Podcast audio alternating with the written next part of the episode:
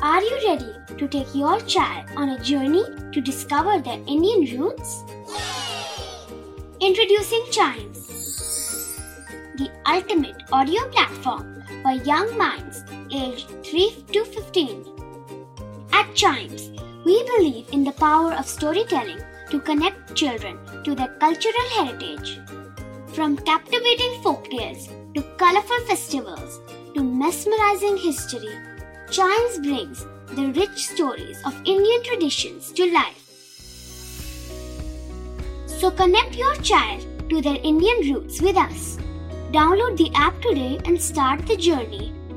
Search Chimes Kids Audio Stories and Podcasts app on Apple or Google Play Store. Chimes, audio that inspires.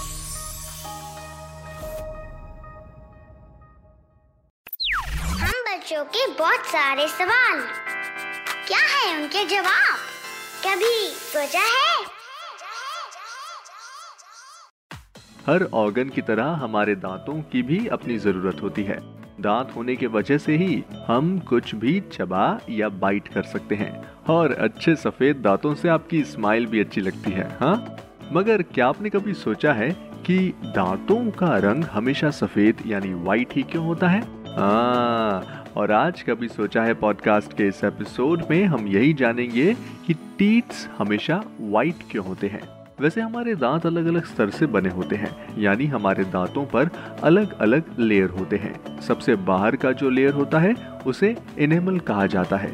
उस enamel में calcium बहुत ज़्यादा पाया जाता है और कैल्शियम का कलर होता है व्हाइट तो कैल्शियम के इनेमल लेयर में होने की वजह से ही हमारे दांत सफ़ेद होते हैं।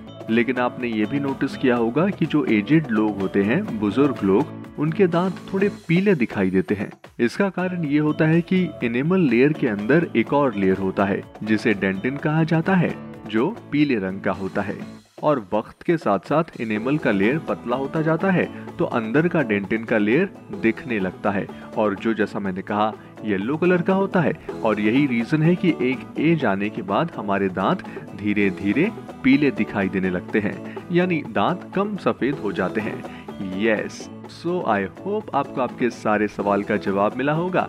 ऐसे ही क्यूरियस क्वेश्चन और उसके आंसर्स हम कभी सोचा है पॉडकास्ट में लेकर आते हैं। तो आप टाइम्स रेडियो का ये वाला पॉडकास्ट ज़रूर लाइक शेयर और सब्सक्राइब कर लें ताकि आपसे इसका कोई भी एपिसोड मिस ना हो जाए। Till then see you and always keep chiming